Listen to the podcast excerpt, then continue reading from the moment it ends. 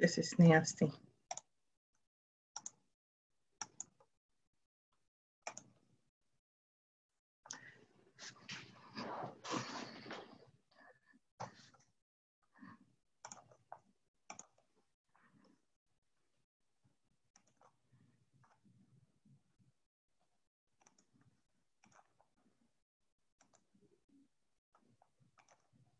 Go. Hi guys. Hello. It has been a while, right? It's been about a year, but I am so excited to be back doing my thing post, pre, during pandemic. I'm just simply taking advantage of my stay at home time. And I thought, what better a time to bring to you back our unbelievable series of unbelievable entrepreneurs who are making strides in Africa. And I'm telling you, the guest that I have today, hmm, he is one of a kind. I, I will tell you, I, I, know this individual very well.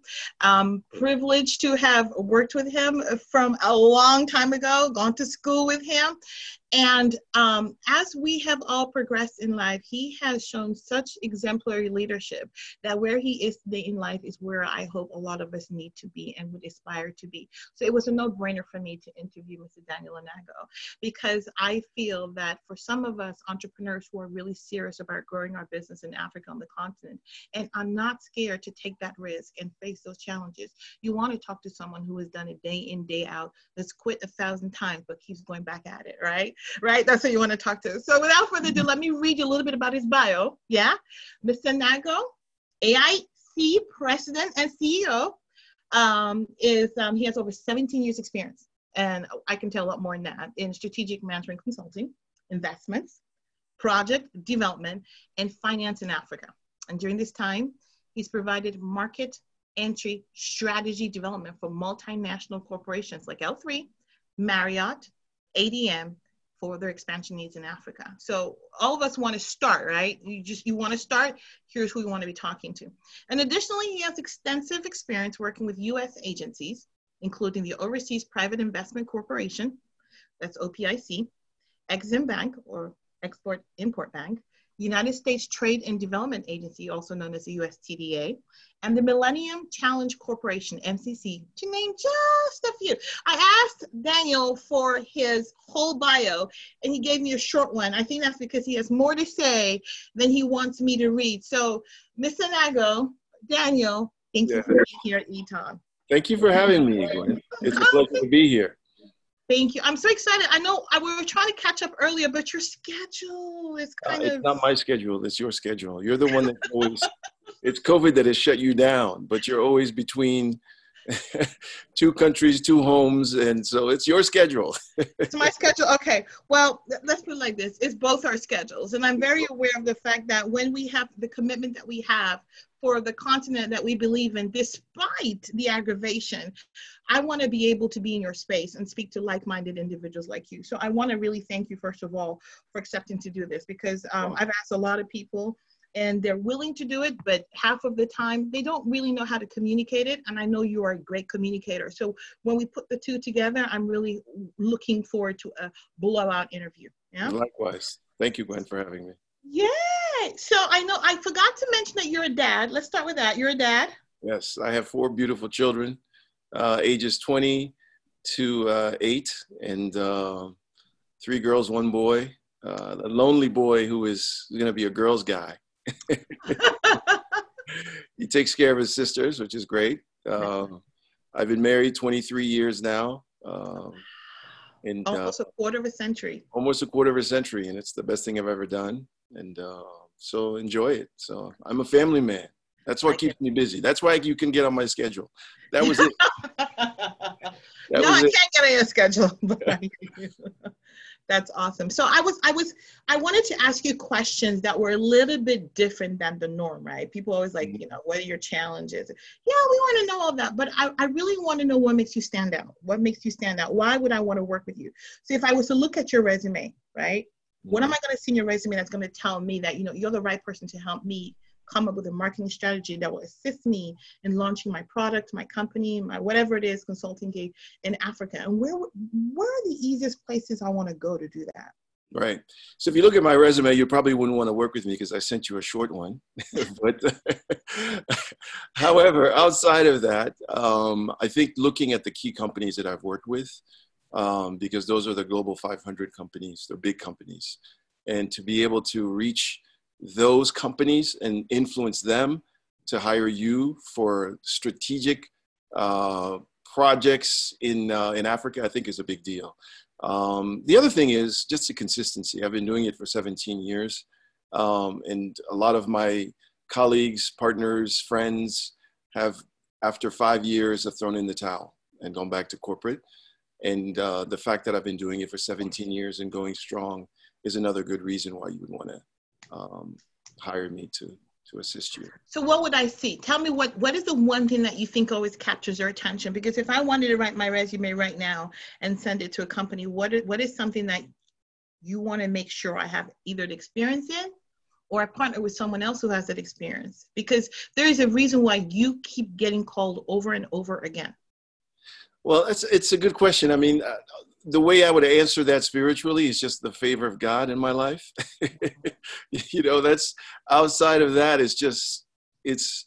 I'll start with that. You know, it was God's favor on my life, and just, um, but also just integrity. You know, I think I think we've talked about this before, Gwen, where I think that I put myself in a position where I'm always giving, um, but people can rely on me, and um, and there's a confidence that people have when they meet me that I'm truthful to, you know, I can deliver what I say I can deliver. So I think that's important.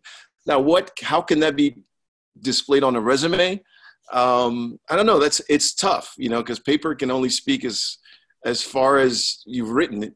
Um, it's tough to articulate that on a piece of paper. But when you meet me face to face, it's it's really about the integrity. It's about the confidence and the uh, the assurance that I give people of my my skill set and my experience is really um, i'm not really answering your question but no i hear you i think what you're saying to me is that it, there's no um, you can't replace the experience you can't replace the one-on-one communication right, right. now one-on-one is via zoom right. right. a lot of us been using zoom for years but now it's become the norm right um, i think that there are some key words that we need to put on our resume, but I think it's also about that partnership, right? You have to be able to have partners who believe in you and who are willing to go to bat for you so you can get your foot through the door. Right. And I think that's a common problem in Africa, which is why a lot of people don't see success because they're not in front of the right people. But once you're in front of that person, it's all up to you.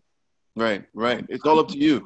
I mean, if, if I go back to the question on resumes, it's like I always I tell my kids, especially my teenage daughters, when you're looking for a job or you're looking for somebody to pay attention to you, you have to be persistent and make the and do the work. Phone mm-hmm. calls.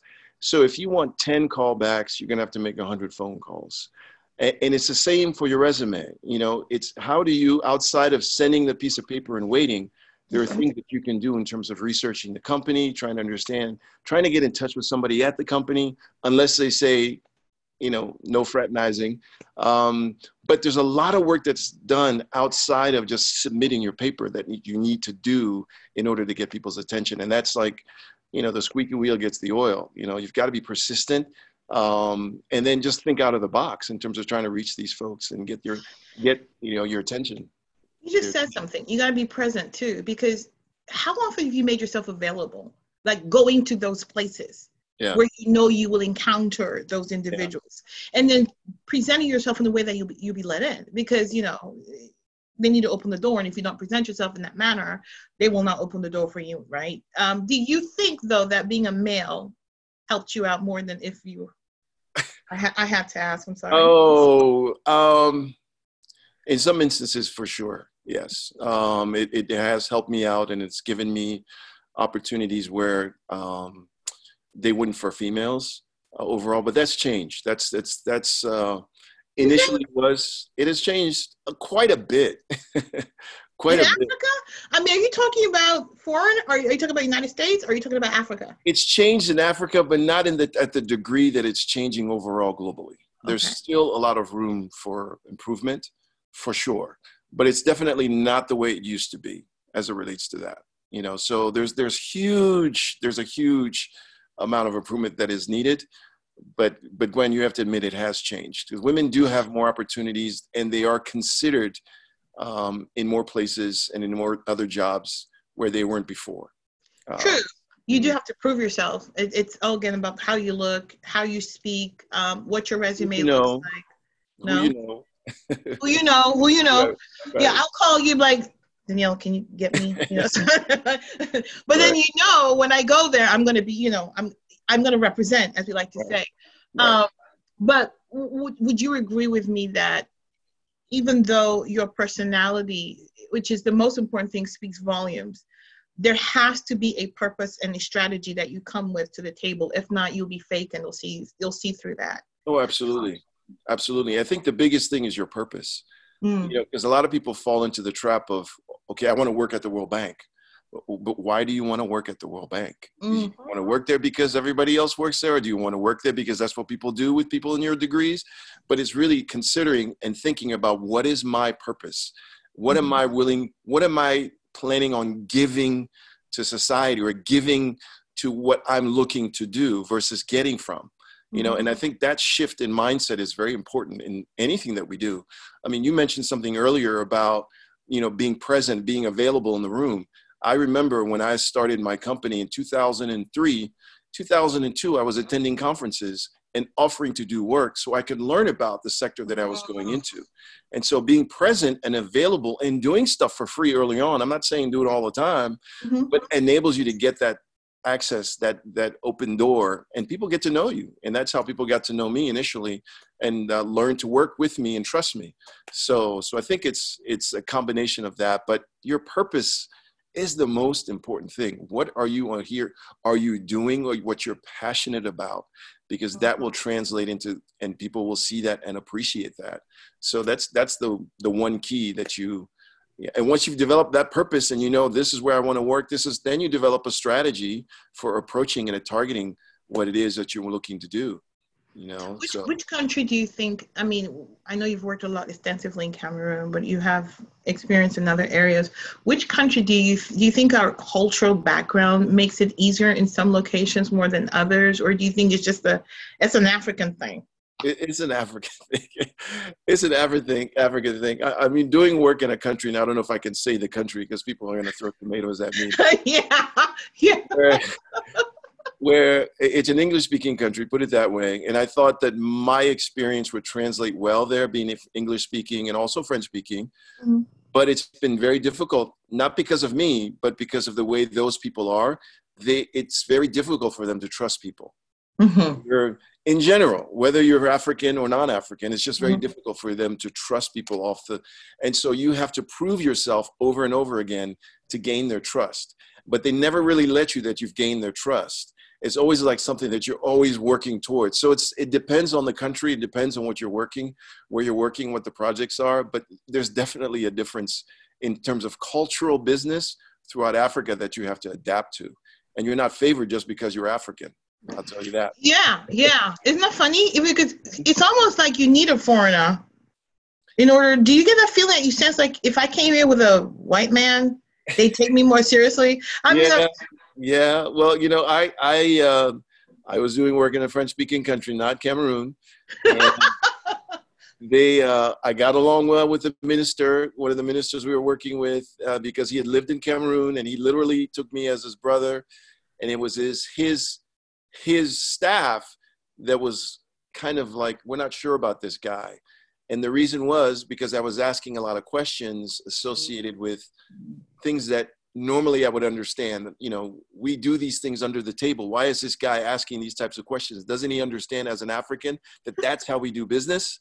And so as a result, the next trip I was barred from going because they wanted to only wanted to deal with the white guy. so even though I was right, right. So a lot of times it's it's it's advantageous for that to happen. We want that to change for sure, but that's just the reality that we deal with right now. So that that's not very encouraging to my folks listening on this call right now about the fact that you know get a white guy. You know things are changing. That's not what, that's not what we're saying. What we're True. saying in some instances, I think what is what they need to recognize is this is the reality on the ground right now. Okay. And for us to we have to accept it in order to change it, right? And that's just that's what I dealt with in one of the countries that I was I was you know I was working in, and it's very very prevalent in that country. I, it's not a country that I would recommend for people to do work in, but it's a reality that we have to address and we have to deal with in 2020. 2020. And let me ask you, how do you think the racial tension that has, of course, um, erupted in the United States and affected the entire world, do you think we're going to see ripples of that um, in Africa, even in the way we do business. I, I, had a conversation with another fellow entrepreneur, and they felt that Africans were more, even more aware, not necessarily of racism, but of white conditioning and the fact that we have kind of said no to our own cultural beliefs, to our own uh, uh, um, uh, um, sound principles that our ancestors gave us, which work for us, by the way right. right? And we've bought into this white condition marketing concept of how to run our businesses in our country. There are definitely things that we should and do want to, you know, um, emulate. But how do you think this racial tension right now is going to play into the business structure in Africa? Because I see everybody running home.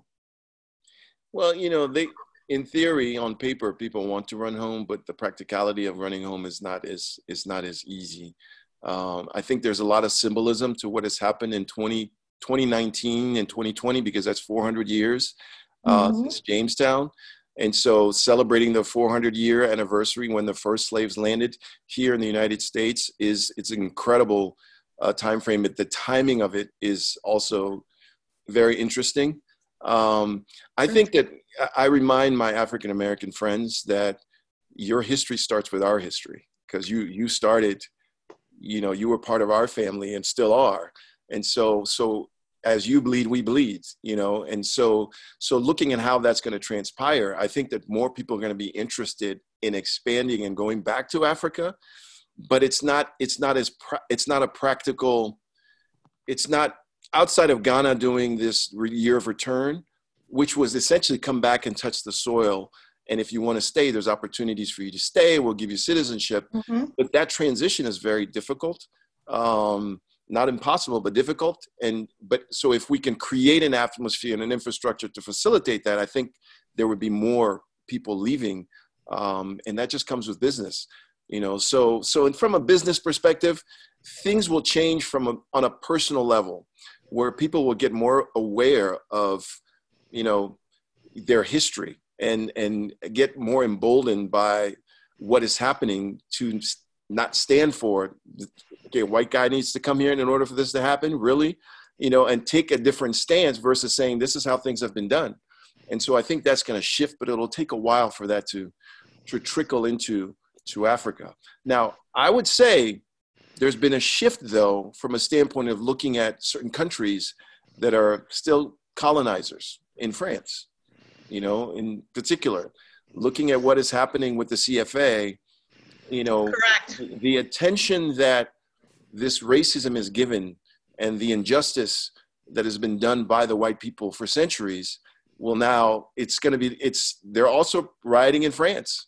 It's and transparent. That at some point is going to tra- it's going to trickle into Africa where they're going to look at well why is France still why are these 14 countries still paying colonial tax in 2020? Why do they not control their military or their their central banks eh, or their currency? You right. know, so they were still enslaved, and so hopefully that will trickle in faster, um, sooner than later. But we're seeing that happening slowly but surely. But there needs to be a bigger movement as it relates to that, and that starts with education, because a lot of our brethren here don't understand. When you tell them about that, I will tell my friends, yeah, racism has existed, and we experience it. It's called colonialism where they've built a system that favors them and not us. And so we, for years, we've had we've been handcuffed because the people in power are controlled by those who are ultimately making the decisions. So now that has to change as we become aware of who we are as people and what we will and not and will not stand for. So. And that brings me to something else you said earlier. You talked about infrastructure, you know, because um, that infrastructure doesn't exist right now the, the it, it, I hear I, I attend so many different meetings. I attend so many different calls and everyone has these really good ideas, but no one's putting in place the infrastructure for the physicality to occur. So it ends up just being a conference call. Right. And so I'm I'm saying, what do we need to do to put the infrastructure in place? That to me seems like we need to go home because the, the, the knowledge we have needs to be back home but then going home has its own daunting you right? Can so, that more than anybody. Right. So what what is it about you that made your purpose so clear that you realize that africa is it for me? I'm, I'm going to go back and forth because it's what you do but i'm going to invest in africa because that's my purpose. You could do consulting here. You make a good living here. Mm-hmm. right? Right. Why the headache? Why africa no infrastructure, a lot of opportunity, a lot of injustice. Why Africa? I think you said two of the things, the critical things, a lot of opportunity and a lot of injustice. You know, I, I, I from my experience in growing up, I've had the privilege of, of understanding and living on both sides in Africa and the United States. And I spent my elementary school years here, my elementary school years in Cameroon. I started in Cameroon. I went to high school here, high school in Cameroon, and so so having that experience has already de- has sensitized me, and made me more sensitive to the needs of the people on the ground. Mm-hmm. And there was no way for me to deny where I'm from, mm-hmm. especially when I saw it. I was like, these people just need a little bit of help. They need some investments. They need some help with consulting. They need some self strategizing. And they, mm-hmm. I could not deny the tug on my heart because that's where I'm from and and so it was easy for me to say i need to help and and bring bring myself home one way shape or form it was easy i mean i could call a lot of times easy, easy? Are you sure? Easy. I would not call it easy. I, mean, I think maybe you're being a little too humble. No, what I'm saying, easy in terms of the decision that I made. Got it. Is the process. The process is very difficult, and it's like, help me, help you. I'm here to help you, and you're fighting people that you're tr- that you're trying to help. And and that's at all levels you know? And so it, it hasn't been easy but the decision to do what i'm doing was easy because there was a tug on my heart. And they, i felt that this was my purpose. Again going back to that and and that made it easy for me to just hang in there when the going was tough. It was really tough right? It was and very so tough. that's what i want to ask you next. I want you to tell me I, w- I want to feel your pain i need you to tell me because i love the way you tell these stories now Okay. I want you to feel your pain. Go back and reach into that spot. I want you to tell me something that happened to you in Africa that really made you feel like I'm done. Um, I, I guess there was there was one project where I literally did say that I was done. Um, and fortunately for me, I have through the years and the work I did in Cameroon, I have access to high level people and people from all. So when I said I was done, they literally stepped in and said, "No, no, you're not done. I need to come to my office now and explain things to you." So I, so several things happened to me, and I'll and I'll just give you one example. So we've been on this hotel project for five, six years, and I was I was the lead consultant for this project, and we had gotten so close to get financing and the only piece that was missing was a title for the land. So, in order to get an investment in any project, you need, especially a hotel project, your key is having ownership mm-hmm. of the land. And that was the only piece. Now, money was already transferred. The money was transferred to the treasury. It was already done, but the title had not been issued yet, right? Which is, that's been, and, and the reason why is because the Ministry of Land has a goal, and the Ministry of Tourism has a goal. The Ministry of Tourism is to promote the development of the tourism sector, which includes hotels. The mm-hmm. Ministry of Land has a goal, which is to just sell the land. But they don't want to get into a business where it's flipping land, especially if it's meant for an investment opportunity for the Ministry of Tourism. So, so there was a discrepancy that was happening there where the minister didn't understand that we have objectives. Our goal is to get this to build a hotel, not to flip the land and continue to flip the land because it was in it's in a very high rent district. Fast forward, I get this is five years later, the hotel's not built. Of course, you can see the reticence of the Minister of Land. I'm not giving you this title. And if I do give you this title, you have three years to build it, or the government takes it back and we keep the money. Very difficult situation, very difficult situation. So, so now I get sent, this is like my last mission. Last, th- send me back to Cameroon. The, the US ambassador requests that I meet with the Minister of Land to figure out what is happening with this hotel. It's a Marriott hotel project. And so I literally, the, the, the, the, ambassador sends a letter to the minister saying, I'm coming. I'm still in the US at this time, that I'm coming and it helps me set up the meeting. And the next day I get a phone call Are you here yet? Are you here yet? So I'm not, I haven't even left yet. So I get there, I get to Cameroon, and I sit with the minister and her team. And, um, and she's asking me questions about the project and what's going on and who the investors are because there are two investors now one that is selling off their investments and one that is buying the investments that's going to invest in the property. But in mm-hmm. order to do that what do you need gwen? Title. A title. So we're sitting there debating and the minister essentially freezes me. And and she says i don't believe in this company. That essentially questioning my work for the last five years with the company that has built the project to this point that's ready to sell it off because the investors Your that partner, of course, my partner, the developer. Yes. And she says to me, I don't believe. I said, wait a second. I know this guy very well. And as a matter of fact, his family spent two weeks with me in the United States, and I've worked with him. He's a former Capgemini. We were both consultants with Capgemini at the same time. We know each other very well. So she tries to discredit what I was doing. And so what I ended up doing was I froze the meeting I asked her for a meeting the next day and I called the new investor, who will remain nameless. Called the new investor and said, Can you believe what is going on? This is what they said to me and all that stuff. And I realized that the new investor had set me up.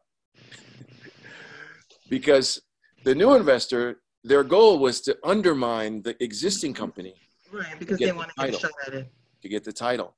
And so I call him to the meeting. He comes to the meeting and we sit down together at the meeting and it was during that meeting that I realized, oh, I got set up. You got set up. This guy went in and undermined this company and was trying to get the title and work with the minister to get the title.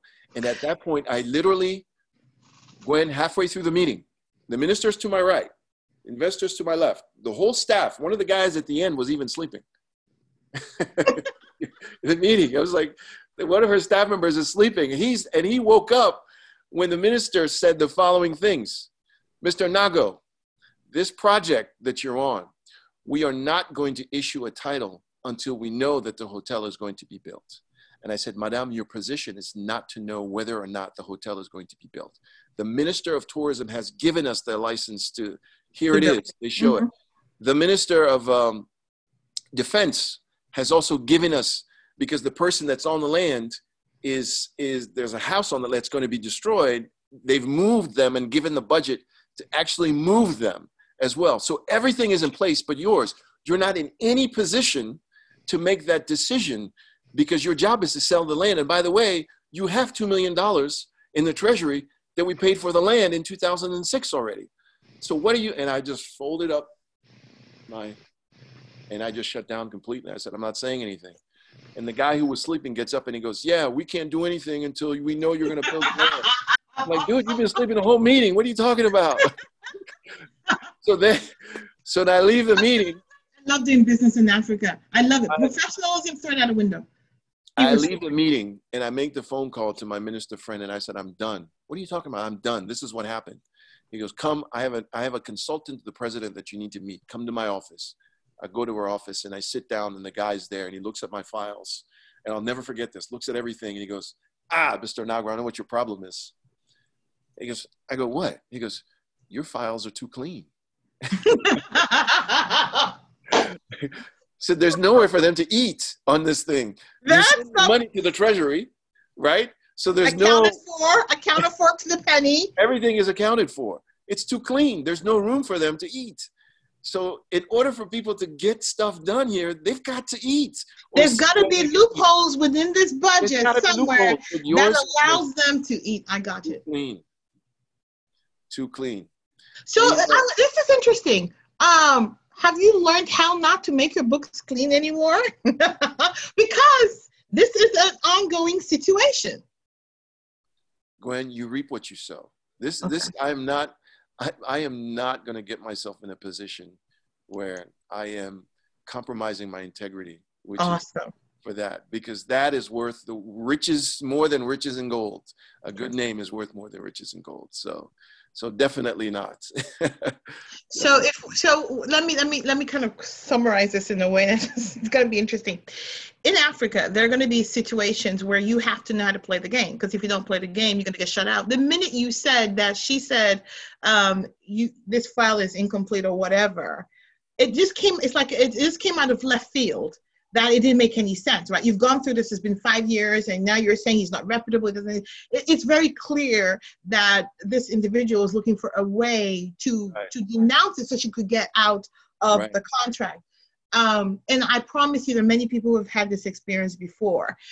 It didn't stop you. You keep going. Keep going. Your purpose. Right. Your why. Right how is this impacting you financially, though? Let's be clear. Bottom line, how is it impacting you financially? They owe me money. You do five years. See, you do five years of your time, and and and that's not just. It's not like you was doing five years and, and being paid for something. No, no you know, most investors, it's it's a process. Yeah, they owe me money. They owe me money till today. And as a matter of fact, I'm friends with the developer. They owe him money, and they're starting to pay him incrementally. And I'm this week. I was like, okay, since they're paying you, I, I need my money. That's hope. so, yeah, no, it's it's contractual. I have a contract. It's it's written in stone. If you sell the business, I get a percentage of what is owed to me. Right. You know, and that's and that's something I've never given up on. You know, and I always check in to see who's there, what's happening, that kind of stuff.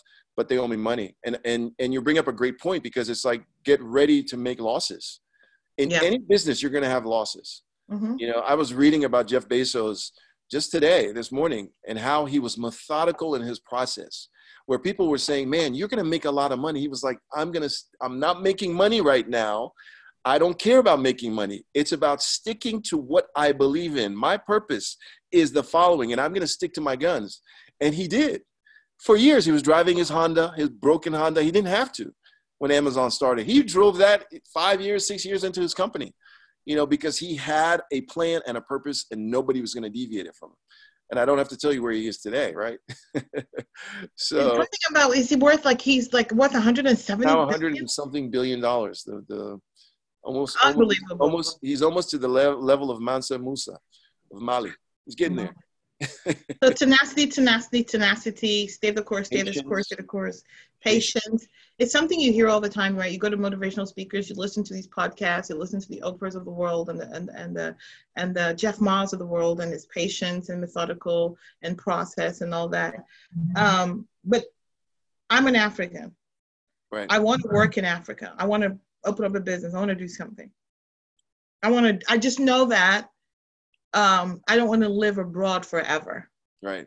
Because there, there are those categories of Africans who said, that's it, I'm not going back home. And, and this is not for them, right? Mm-hmm. This is for those individuals that I do want to go home. Home is home.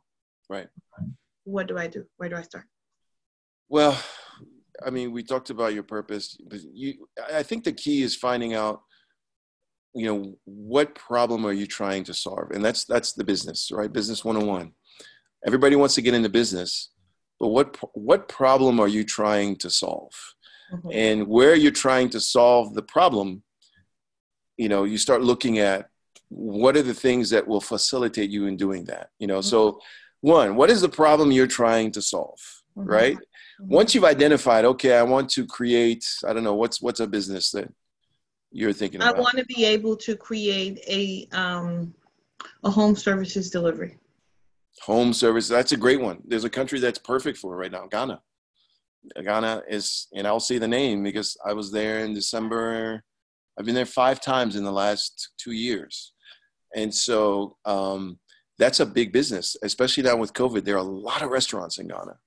And what you find in ghana is that the average ghanaian an, is able to eat in a euro it's not all chicken palo it's places that you call and say, I want to order a pizza and that, and they'll pick up and they'll send delivery. But the Nice. issue with Ghana is traffic. Mm. So people are getting their deliveries very late. So now you found a problem that you want to solve, right? What is your first step? Your first step, since you know, is to visit the country before you even visit for yourself, right? So I just can't pick up the phone and go, let me just, I have to go. no. Right. Because what's going to happen is you're not going to believe what the person on the phone is telling you. If they say to you, this traffic is really bad, it's one thing to hear it, but it's another thing to experience it. Okay. When you experience it, you're like, oh, yeah, I can appreciate Ghana traffic. Going from Tema to Accra is like a nightmare during five o'clock rush hour. It's impossible. So going to the country for yourself and then touring the country, looking at just meeting the people, talking to the people, visiting, and then just trying to understand what are the things that I need to do to register this business? hmm Where do I need to go? All that. I'm not saying you do it. hmm Don't do it. I wouldn't recommend that you do it because it's not going to take a week or two in these countries. So that's it. So touring the country. So once you've toured the country, come back, write the business plan. So you've done your feasibility study, which is the on the ground work, figuring out how things work and what are your restaurants and who would you sell to, how much will you sell, how far does a CD go, how much can I get for, you know, you've done your feasibility study. Build that business plan. Once you've built the business plan, tear it up. Huh? I said, tear that joker up.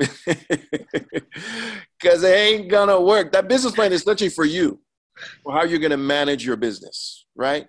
Okay. But in terms of a reference for how you're gonna do your business, forget about it. Because you, let me give you an example Uber, Yes. Ghana. Do you know Uber in Ghana? It takes you about an hour and a half. Do you know why? Because the guys want to book the rides and they don't want to lose the ride. Even if I'm two hours ahead, they'll book it. I'm coming. I'm 15 minutes. I'm, 20, I'm 30 minutes. I'm right. I seriously, the guy kept saying, "I'm around the corner. I'm around." The, I'm like, "You're around what corner?" You can't I tell by looking at your phone. No, it doesn't tell you. It doesn't tell you. So that's a different. So so you take that plan that you have. No, I have Uber Eats delivered. No, no, ain't gonna work. It's not unless you figure out. Okay. You take the business plan and you throw it out the window. Okay. Put it in your cupboard for your reference and how you're going to manage your finances, that kind of stuff. But Okay. nothing else. And then you start looking at. While you were there, your part of your study was finding a local partner. Right. this is essential. The embassy, the U.S. embassy, if you're if you're working from here in the United States, cannot be your sole partner. They can be your facilitator, but they're not they're not going to register your business for you. They're not going to go knock on customers' doors for you. Your local partner will do that. And finding somebody you can trust and somebody you can work with. Put it that way, because you start saying somebody you can trust, you'll be working. Let me tell you something. it's it's it's tough. Well, I mean, what I mean, I don't want to be make it so bad, but trust is a factor in Africa. Let me tell you, It is it's a a, mindset. It's a mindset. It's a mindset, and I and I get it.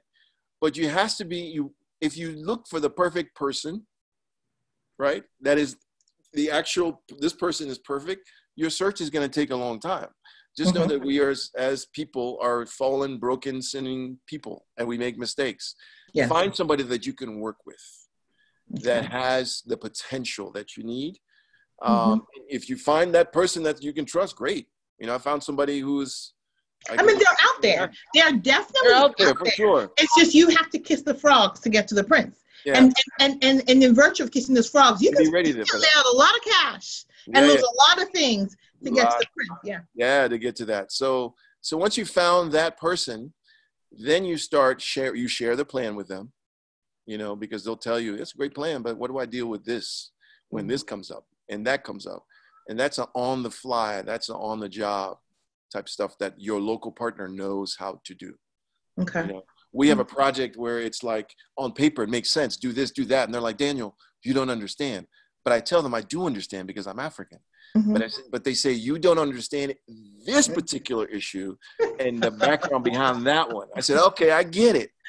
I get what I need to get. You know what I'm saying? Even Yeah. though I, don't- I understand that I have to leave room for the For- cultural nuances. This is Right, yes, right. yes, yes, yes. That wahala. And so you deal with the wahala. I'm a numbers person. Those cultural cultural nuances throw me off a loop because I will come up with a portfolio in my mind and a plan of here's what I'm forecasting, here's what we need to expend, you know, here's my bottom line. And then at the end of the day, I'm not factoring in our cultural nuances. Yeah, and, then, then you make a huge blunder. You get there like, what do you mean? What do you mean? You don't have money to go across the street and get me? I make taxi, taxi money now. Taxi. what do you mean? for? I'm being, Yeah. I love it. I love it. I love it. I love Yeah, it. I mean it's it's it's in business 101, it's business culture. It's different. is. And it's different in Africa is different than It is. And I, will- I will tell you one thing. I mean, Ghana, I love, I think Ghana is, is, you know, we, we're laughing, but Ghana really has made some strides that the country has, has really managed in some way due to leadership, of course, to kind of circumvent some of the more mundane tasks and provide some sort of structure so that even though you have to, you know, put in those cultural nuances, you, you see yourself making progress, you know, somehow, you know, Right. in the You- other, you yeah, do. the other countries that, Right. And the thing about it is is that in some countries you it's like our country things don't move unless there's choco. It's just uh, I mean it's If we view shako means, bribe. choco means bribe. And Mhm. so it's like and it's very and then even with that sometimes they don't move. You know what I mean? Because people like no tomorrow no no to, it, it- the person who has the file went on vacation and he locked it in his so you can't print another one i mean it's like we had to wait for one document that somebody went on vacation for two weeks and he put it in his drawer. and i was trying to understand that you know and but also But if you gave him money, all of a sudden that file just miraculously appears. and and the other thing is they're they're very in certain countries particularly french french speaking countries when you are too persistent Mm. then they feel like you can't push. I let's say you work for the ministry. I'm pushing you. Go do this, Gwen. Go do that. That person that you're pushing you, they cannot be perceived as being too aggressive Mhm. because then they'll think, ah, you have choco. You have you have a Yes. personal. Yeah, yeah. Not that you want to do your job and get it done. No, you are personally vested in this. Somebody gave you money. That's why you're being so persistent. And as a result, they'll block you. And that's something that you is hard to get around. But So you're trying to do your own work, but the perception is that without knowing all the details, is that the reason why you're that thorough in your professionalism is because you've been you've been bribed, you've been compromised. So then someone automatically decides I'm going to block you. hmm Yeah, they do that. And so, you know, back to the process. You've you've you've done your feasibility study. You've defined what you solve problem you want to solve. You've done your feasibility study. You've built your business plan. Now you get your local partner. Okay, let's go register this business. The local partner knows the ins and outs. Yes. They should. How much it costs, who they need to go with, what lawyer they should hire. That person will facilitate all of that. Business is registered. And in some countries, you require, you need to get an office. Some countries, it's kind of backwards. Before you register your business, you need to have an office, a physical No, they location. want a, they want an address and they want you to draw want an the address. plan. So you can localize at your attorney's office. That's easy. But I found that kind of dumbfounded. I was like dumbfounded by that. Like, how am I supposed to get an office when, needless to say, Well, it's a pre-gone conclusion. If you're going to do business in Africa, there are sunk costs that you will incur upfront. Right. Well, you know, the reason for that, mainly the localization, is for taxation purposes. Yeah. Because they need to know where you are in order to find you, to tax you. But in addition to having your business and registered your business, you need to have an address, you know. But the way it was done in the process is a little bit unorthodox. Mm-hmm. But again, we don't go by what works here. We have to be flexible Mhm. to what works there. And there's always a reason for why why they do what they do. And I just give them Right. the leave that room for that. Give them Mhm. the benefit of the doubt that, that there's a Mhm. reason for that. So now you've got your partner, you've got your registered business, you're ready to hit the ground running, doing your marketing, your promotions, and all that other stuff. Um, and you use the local media. The best in Africa right now, depending on the country, is television or radio. Yeah. Because not everybody is on social media every day, you know, and there are, there, it's, it's developing. I mean, when I was in Ghana, there was a, there was a guy who was a social media influencer providing classes at a hotel for those who want to learn how to leverage and use social media as a platform for developing business. That's a big move because before it was like, I'm just checking my Instagram for posting your pictures by the tree like you used to do, Gwen. You would be, I mean. so, but now it's it's really a business platform that people are using. And so yeah, and I think it's interesting you said that because I was doing some research as well because you know I'm in the tech field so to speak, and like uh, if you look at some of the stats, most countries they're barely at 30% usage for right. platforms like social media platform for any form of business 30% and right. that's off of about 80% of the population accessing on their mobile phone which is not the right. best place when you're doing business so yeah there, there's, there's a lot of room for growth in africa but you know it is what it is the flip side to that is sorry for interrupting the flip side to that is looking at mobile money that is advanced way faster than it has anywhere in the world. Anywhere in the world. So now people are able to pay for their light bills, their water bills, their phone bills, all these bills using their mobile money and the bank accounts. And that right there is a tremendous opportunity, especially in this day that we're living in, which everybody is virtual. You right. know, so I can right. go to the bank, I can, you know, that kind of stuff. And that's that is something to be leveraged and taken advantage of in, in terms of opportunities. So so with everything that you you you said, I mean this this is great. I I want to ask you one thing. How long? I'm a married person. I'm a married man. How long do you think I need to spend in that country to get my you know get it running before I come back? Because I've had conflicting um, recommendations. I can tell you what my experience has been. I can tell you Rebecca said she went for two weeks and she ended up staying two years. But you know, how what what what what is a reasonable expectation? Because the, the, the, concern is you go to Ghana you, or you go wherever, you set it up, you come back, you find someone on the ground, you set it up, you come back. There has to be a point where you have to be present. Yeah. Yes? Yes. How much time do I have to tell my spouse, baby, I'll be gone for a few years, months, weeks? If you want to stay married. I want to stay married. I want to stay married. um, well, th- I'll start by saying this: the biggest killer in any relationship is time, and so I'm very mm-hmm. sensitive to how much time I spend overseas. And mm-hmm. there's no other bigger priority in my life than my my wife, my family is uh, God 1st mm-hmm. um, my family second, um, and so it's very. So when you ask me that question, I think it's it's you spend time enough time that you're allotted by your spouse Okay. Right. And, you know, because your absence, you know, it's a risk that you're taking. You're one, you're risking your not being there for your family and mm-hmm. missing out, but also the risk of being in another country. You know, and, and so it's a big risk, and you know, and, and all and, the risks that come with it, and all the risks, all the risks. What, uh, there's a lot behind that. Just all that stuff, Gwen. You, you can't elaborate all. I mean, Africa is a beautiful place, but there's so many other things that you go there for, like the food and the culture and the uh-huh. nightlife, and you know, it, uh-huh. it, it, you have to be so focused on what you're going there to do. I know a lot of friends of of who are not African who were pleasantly surprised about how much fun they could have, and they still haven't come back to the United States. so it's less of like how much time, but I love your answer. It really is prioritization, communication with your spouse or whomever, or even if you're single and you want to do it, it's understanding that. And it's something I heard uh, Miss uh, Miss Obama, Auma Obama, President Obama's um, sister. She was interviewed by a, an African Hmong guy, and she oh, yeah. said, yeah, she said um, that you know when you go to africa you don't want to go all the pomp of circumstance because you can't live that lifestyle while you're trying to grow something. So you kind of have to mellow your expectations right. and, and find the most reasonable circumstances so that you don't run out of money. Because how many people do you and i know who have gone there with a lot of money and have barely been able to fly back home? Yeah yeah. Well it depends. Again if you've done one and two properly it's doing your study and figuring out what you want to do, where you want to go, who you're working with. The other aspects become a little bit easier, right?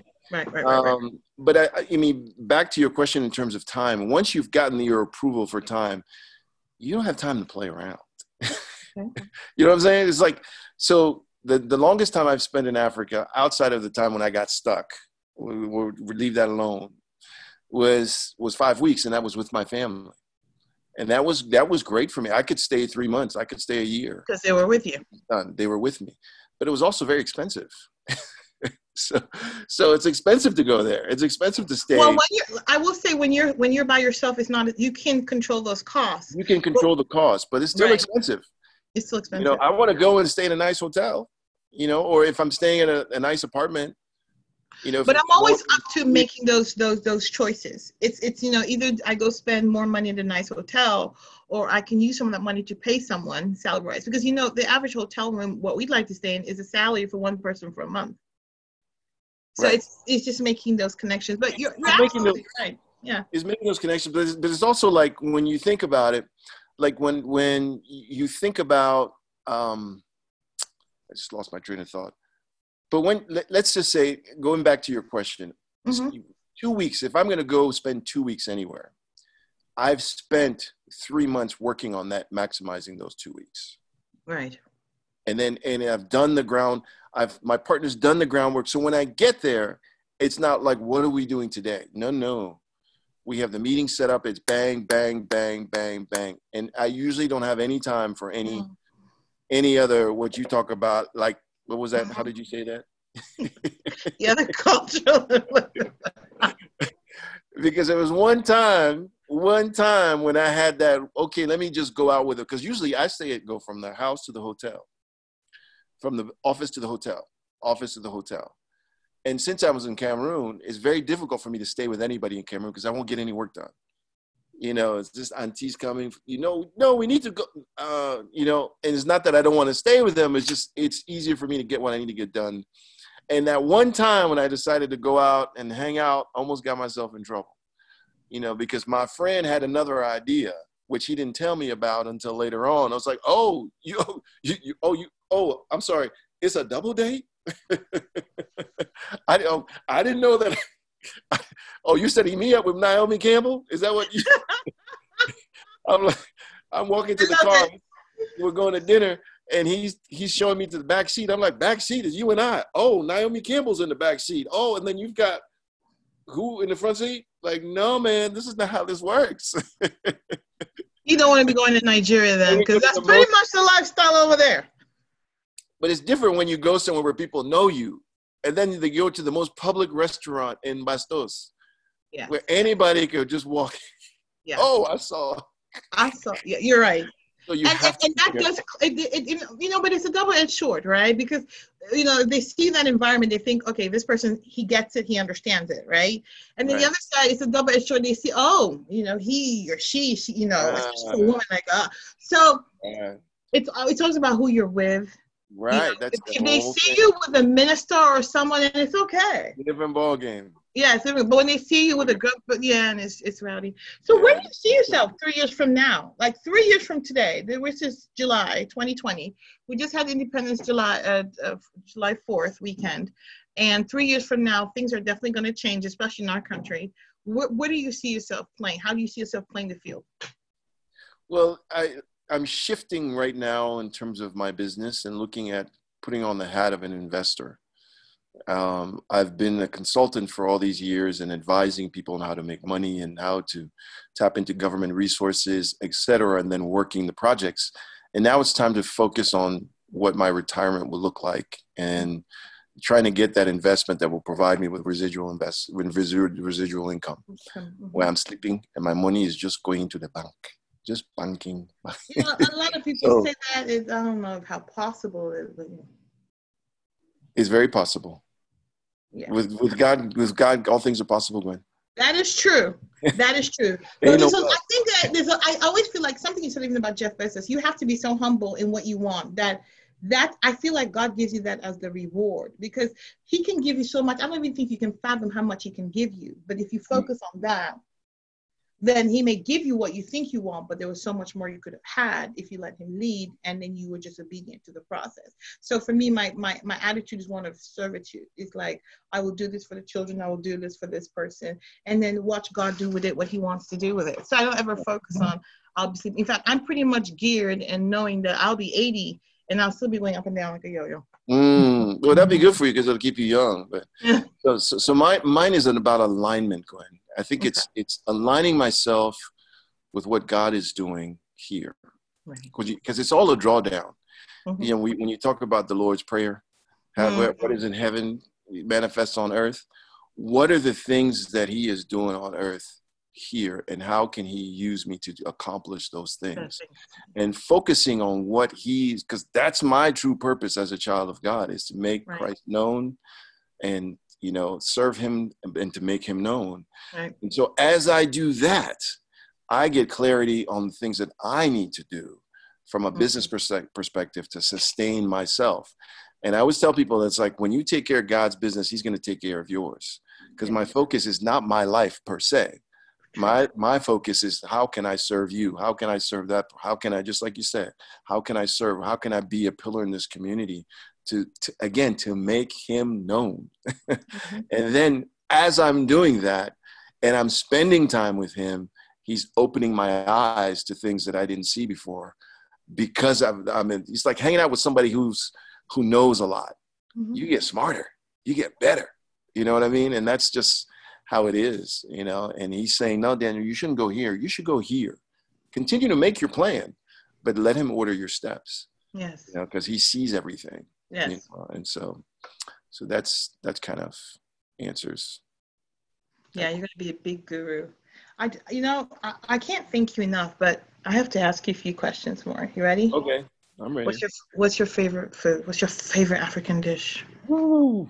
Oh wow. Favorite Please African- don't tell me eru. Please don't tell me eru. Please. Listen, I'm I am you know I'm mixed now. I know, but please don't say. It'll make me feel so much better. My Nyangi side is the the sophisticated, educated ed- education is the key side and then my my my Bamenda side is The the rugged side. rugged and you know persistent anyways but uh so i my my favorite food is anything my wife makes and she's Oh. learned to make Nice. makes she makes ndole she made uh, okra soup the other day with rice which is one of my favorite foods um she makes peanut stew um she makes eru like I love it. So, in other words, your favorite food is is anything American. your wife cooks, anything my wife cooks is and your wife is yes, Angela's American. beignet. she made beignet She may be hmm so she she's a keeper after 23. You think you're gonna keep her? You think? man, it's forever What It's you- forever. I don't put a time limit on it. After 25, I'm done. No, it's forever. so, what's your favorite destination? Where'd you love going? Wow. Um, where I love going or where I'd love to go? Not vacation. Where do you? No, you have to have been there. So you've been there and you love it. You're like, I love this. I'd I love back. Zanzibar. Zanzibar. Yeah, I loved it. I, I, although I was there by myself, there was a piece about it. There's one thing I didn't like about it. And it's not because I was looking for them, but I noticed that the women were not visible. Right? It's like they were cultural suppression, right. They and that not- was and, and that came to the them. surface because you noticed it. I noticed immediately. I was like, wait, I don't see women. They're not visible. And that's that, that's the only thing I didn't like about it because they weren't free to be Mhm. out and to just, you know. But outside of that, there was just it was just it was a small it's a small island. It's it was fun to to be there. I took an hour to drive around the island. People were very nice. It was it was super beautiful. Nice. Um, and um, yeah, I think that was probably my favorite. There's so much to see in Africa. I wish people knew that. Um, what's your what's your guiding principle? Wow. Guiding principle. hmm What guides you? I know it's spiritual, but It package that together so that our audience can understand where your mindset needs to be in order to become successful because you are successful, Daniel. You can coat it any which way. And success is never about the dollars in your bank account. That's another symptom. Right. Um, so, with your success, what has been the guiding principle that has enabled you for 17 years to run your own company, support your family, and have accomplished all of this? I think it's I mean it's easy. It's it's to love the greatest commandment. Love the Lord your God with all your heart and all your mind and all your soul. Um, because that is what has sustained me. As much as people say, hey, you know, you were able to you got smarts, you negotiate. I would have done, I would not have been able to do and meet the people that I did and do the things that I've been able to do um, unless it was by God's hand and the Lord's favor on my life. So, so it's just love God and love people and, and trust God. I mean, again, that greatest commandment, just, just ha- live a life that's bigger than your own, mm-hmm. Uh, you know, and, and you said it earlier just be ready to serve you know the greatest commandment is love the lord your god with all your heart and all your mind all your soul the second is love your neighbor as yourself oh. you know and so and there's so much that goes into that mm-hmm. where it's like i'm not going to be the guy that's going to mess up your documents or i'm going to steal money from you. I'm not. You know even if it benefits me in the short term you know i'm, I'm going to be that person that's going to help you and is going to look to help you. And that's and that's aligning myself with what god wants me to do you know because as i align myself that's where blessings come. Blessings don't come because yeah no you align yourself because in the way god wants to and he will that is true yeah you have to be in the path it's almost like you have to be open you have to be ready it's like they say uh, success is when opportunity meets preparation you have to have been open and ready to receive right. in order to get a blessing yeah. Work. yeah but but operate with integrity and with love and, and patient compassionate and one of the things that I so much, the reason I've been 17 years is I haven't burned bridges. And if I have any, it's me just cutting them off. Not necessarily saying, because I have people that I've had to cut off, I can't do business with you anymore. But they'll still, hey, I'm gonna call you, and hey, you know, they're interested. But don't burn bridges as as much as you want to. Don't do it because you never know. It's better to just walk away you know, turn the other way and, and do that. But uh, yeah, is so, that why you're an encyclopedia? Because when one calls you, I need someone to do this, and you're like, yeah, yeah, I have a friend somewhere in I don't know Jerusalem, and I'm like, what? you like, because you don't burn your bridges. I think that's a testament to your personality. Mm-hmm. I think you're good in business because God made you this way. I think you're good in business because you've listened to Him and He's guided you along the way. And I think that your best is yet to come because you're about to change the continent now going from a consultant to actually leading and directing and actually making sure that invest investments are going to the right people right because right? a lot of people get these investments you know and then they use some of it to do whatever mm-hmm. right but right now we're on a path of growing this continent and in order for us to grow this continent we need to invest in the continent right. so we can make available all these amenities and, and extras that all we experience here at such a level that we've almost taken it for granted Right, right. You really don't know how good you get till you get home. That's it. That's it. That's it. Oh my gosh, this was fun. Did you have fun? It was fun. It was fun. I had fun. It was great. I'm so glad you said yes. I was wondering, like, how am I going to interview? I know you for forever, and I'm probably going to be giggling. And, and yeah, we went off a tangent a few times. I knew that was going to happen. Sorry, that's, guys. That's part of it. That's part of it. it is part of it. But I just want to thank you and recognize you. I mean, you have been like a mentor to me. I've called you when I've been down.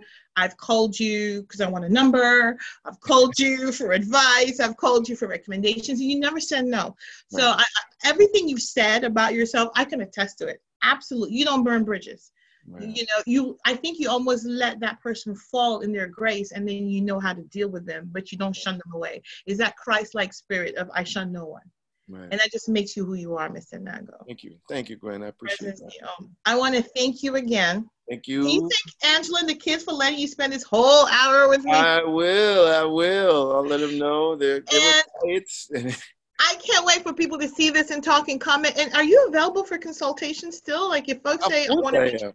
Okay, awesome. Because because we can send some people your way and um, yeah this is what we're trying to do. We're trying to get African entrepreneurs to come together and share their information, share what they know, and let's let's do something. Let's move. Let's be active. You know, and, and let's make a difference in the world today. So, from yeah. me, Gwen, all the way to you guys, and to you, Mr. Nago. Thank you. Thank Bye. you. See you next time. We'll be back with another great speaker. I promise. Okay. Bye.